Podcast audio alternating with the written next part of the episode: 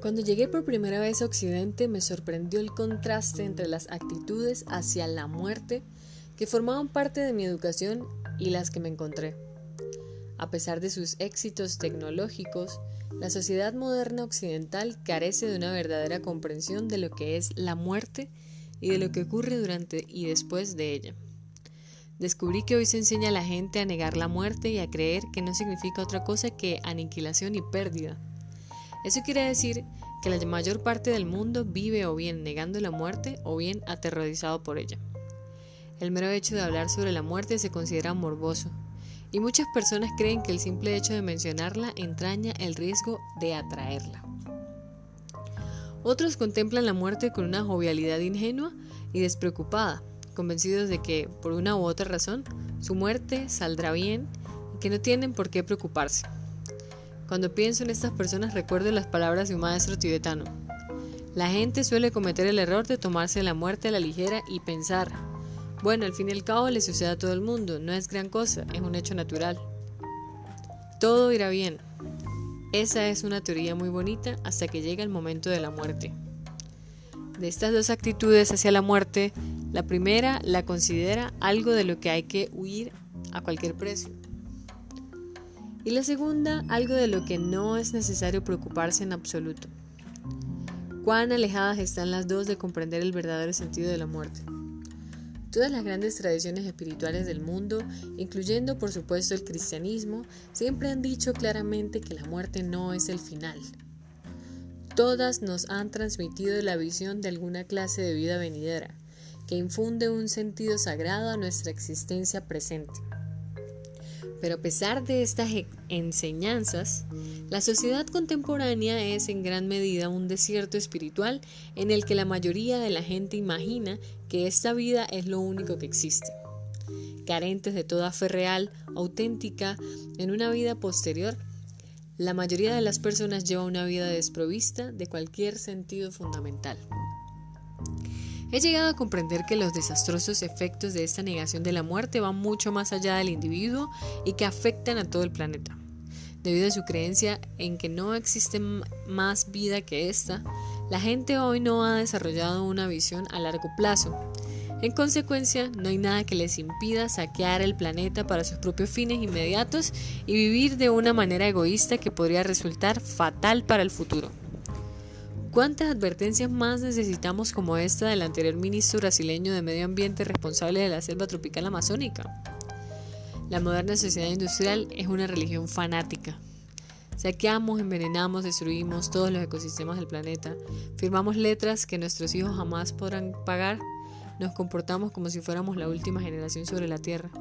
De no producirse un cambio radical de perspectiva en nuestros corazones y en nuestras mentes, la Tierra acabará como Venus, calcinada y muerta. El miedo a la muerte y el desconocimiento de la vida futura alimentan esta destrucción del medio ambiente que amenaza la vida de todos. Por eso, ¿no es aún más inquietante que se nos enseñe qué es la muerte y cómo morir?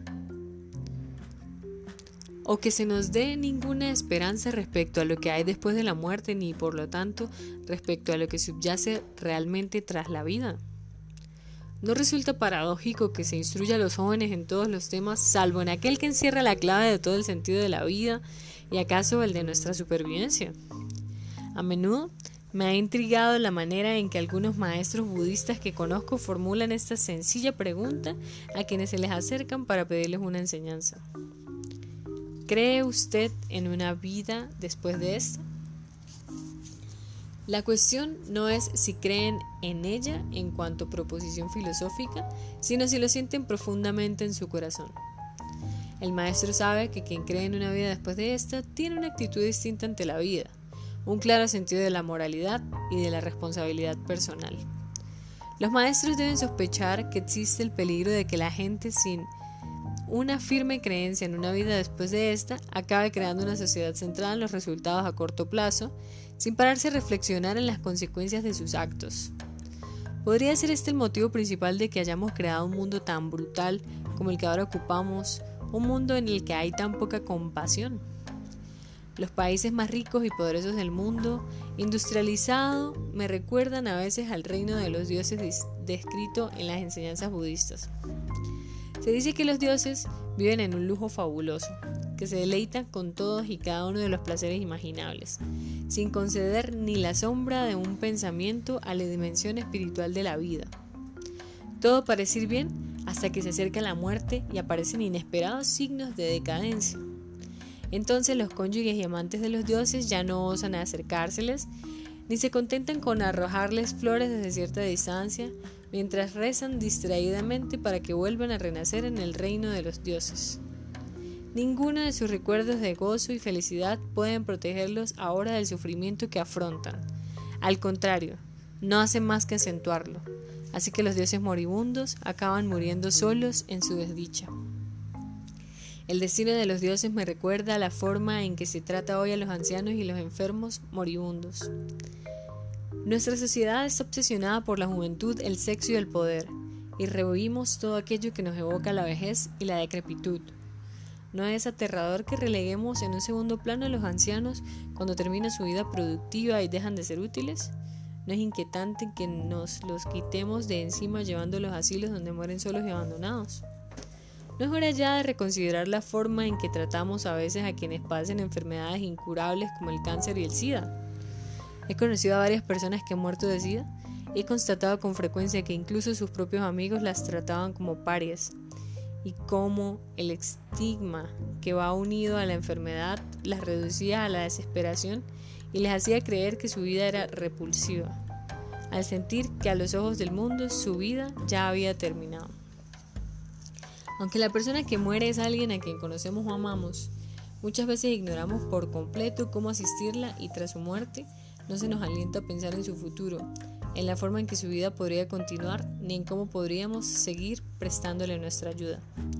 De hecho, cualquier reflexión de este tipo corre el riesgo de ser desechada por absurda y ridícula. Lo que todo esto nos muestra con dolorosa claridad es que ahora más que nunca necesitamos un cambio fundamental en nuestra actitud hacia la muerte y los moribundos. Afortunadamente empieza a haber un cambio de actitud, el movimiento de los ciudadanos paliativos. Por ejemplo, está llevando a cabo un trabajo formidable para ofrecer tanto cuidados prácticos como apoyo emocional. Entonces, ¿qué pensamos? ¿Qué creemos? ¿Crees en una vida después de esta? Y creo que es importante considerar esta pregunta nuevamente. ¿Crees en una vida después de esta?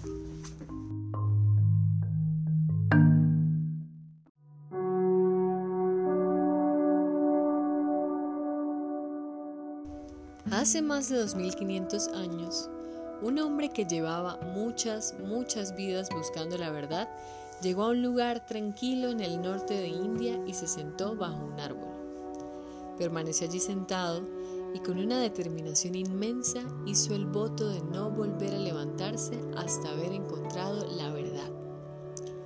Se dice que al caer la noche, triunfó sobre todas las fuerzas oscuras de la ilusión y que a primera hora del día siguiente, cuando el planeta Venus despuntaba en el cielo del amanecer, ese hombre obtuvo la recompensa a su gran paciencia y a su disciplina y su perfecta concentración, alcanzando el objetivo final de la existencia humana, la iluminación.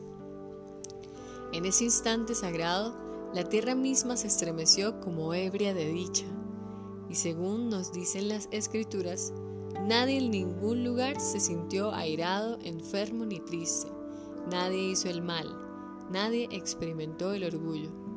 El mundo se calmó como si hubiera alcanzado la perfección total. Ese hombre fue conocido después por el nombre de Buda. He aquí la hermosa descripción que da el maestro vietnamita Thich Nhat Hanh de la iluminación del Buda. Gautama sintió como si la cárcel en la que había estado confinado durante miles de vidas se hubiese abierto de golpe. La ignorancia había sido su carcelero. A causa de la ignorancia, su mente había quedado velada, como quedan veladas la luna y las estrellas por las nubes de tormenta. oscurecida por interminables oleadas de pensamientos engañosos. La mente había dividido equivocadamente la realidad en sujeto y objeto, uno mismo y los otros, la existencia y la no existencia, el nacimiento y la muerte. Y de esas distinciones había surgido visiones erróneas, la prisión de las sensaciones, del ansia, del aferramiento y del devenir. El sufrimiento del nacimiento, de la vejez, de la enfermedad y de la muerte no habían hecho más que consolidar los muros de la cárcel. Lo único que había que hacer era apoderarse del carcelero y contemplar su verdadero rostro. El carcelero era la ignorancia. Una vez eliminado el carcelero, la cárcel iba a desaparecer y a no ser reconstruida nunca más.